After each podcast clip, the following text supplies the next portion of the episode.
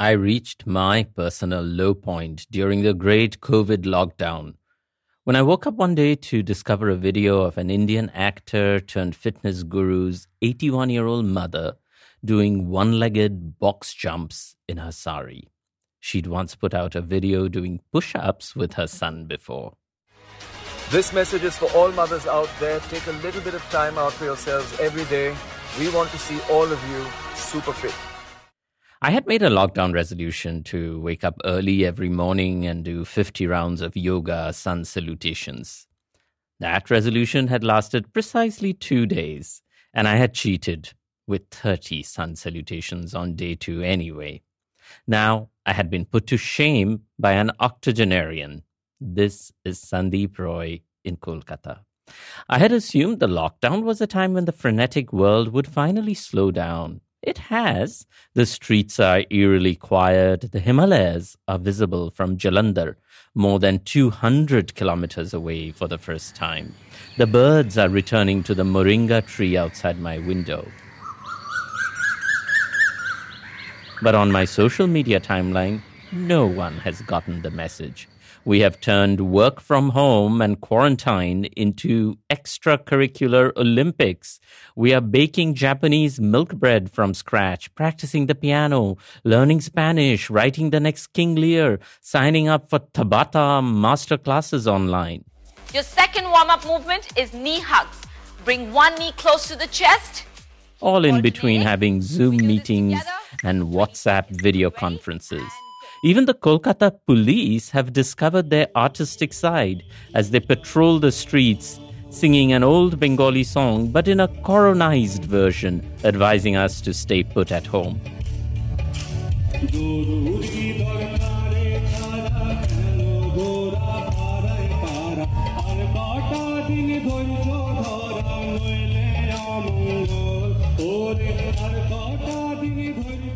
One friend is proudly showcasing his improv Kolkata pesto, made despite a severe paucity of what he calls white ingredients.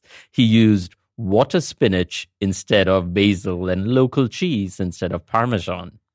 I can only marvel at his ingenuity and suffer from pesto envy.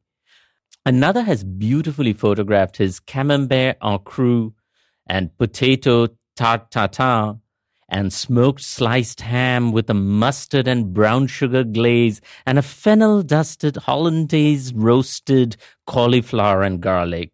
I have dutifully liked them all, ashamed that I had not even managed to make the Dalgona coffee that everyone else seems to have mastered. I too had aspirations.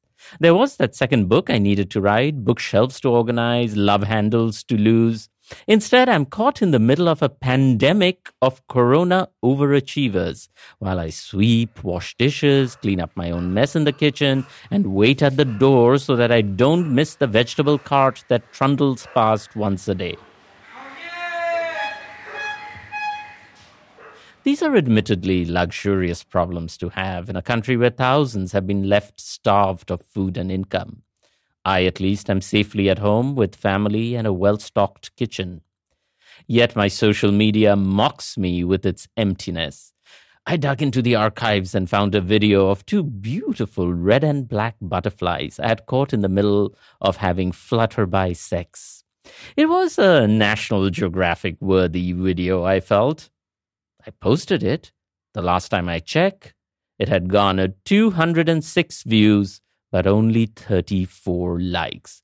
What kind of world do we live in where 172 people viewed two gorgeous butterflies having a fleeting romance and could not be bothered to hit like?